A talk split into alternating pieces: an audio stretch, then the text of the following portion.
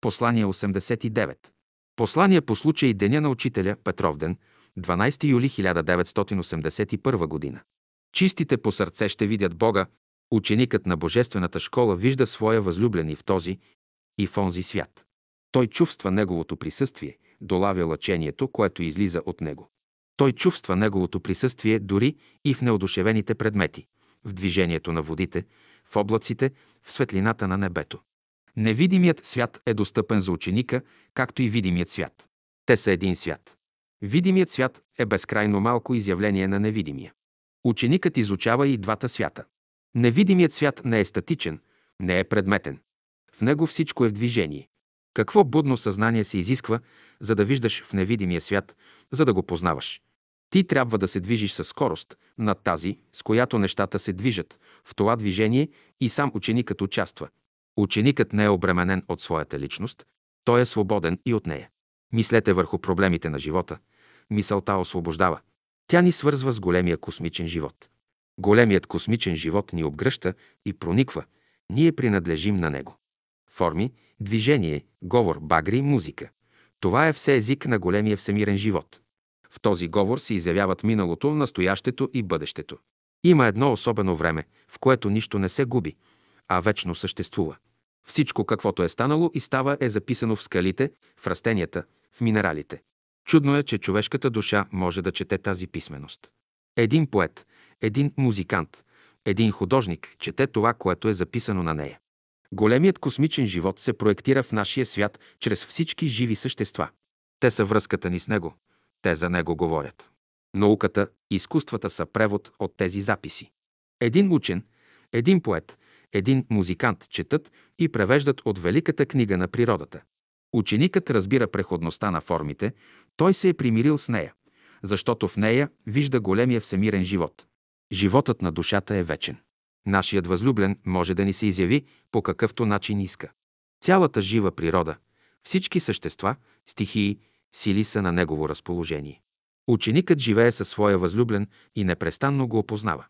Бъдещият живот се определя от настоящия. Два процеса вървят един след друг. В първия процес от семката, от незнайното излиза животът с всичката своя красота, разнообразие и сила.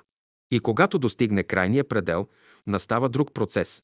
Изявеният живот отново се събира в едно малко семенце.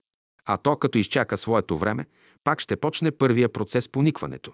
Тези два процеса най-ясно са иллюстрирани в растенията. Ето какъв говор и каква музика е животът. Единството. Единството е основна идея на духовния мироглед. Всемирният живот е и твой живот. Да служиш, значи да спазваш неговите закони, да бъдеш едно с него. Творчеството. Всяко творчество се подхранва от един център, от него идат идеята, подтикът, силата, образът. Художественото чувство ги ръководи. Животът пулсира, в него има ритъм и музика. Той е вечен извор, в него всеки момент иде нещо ново. Това е чудото на любовта. Една любов и няма друга като нея. Какви чудни образи взема любовта. Благодари. Нея вижда и във всичко. Това е истинското виждане. В света има само един и той е Бог на любовта, който се проявява както иска и чрез когото иска. И всяка слава и мъдрост, и всяко знание и сила са Негови. Има много видове виждане, зависи в кой свят виждаш. Има виждане в физическия свят, има виждания в етерния свят, има виждания в астралния свят, има виждания и на душата.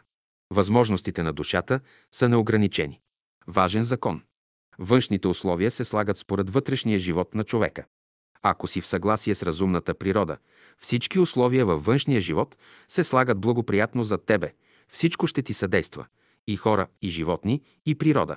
Видимият и невидимият свят говорят постоянно, душата разбира този говор. Научи се да слушаш езика на душата. Аспектите. Аспектите са живи. Те ходят около нас в образи, форми, отношения.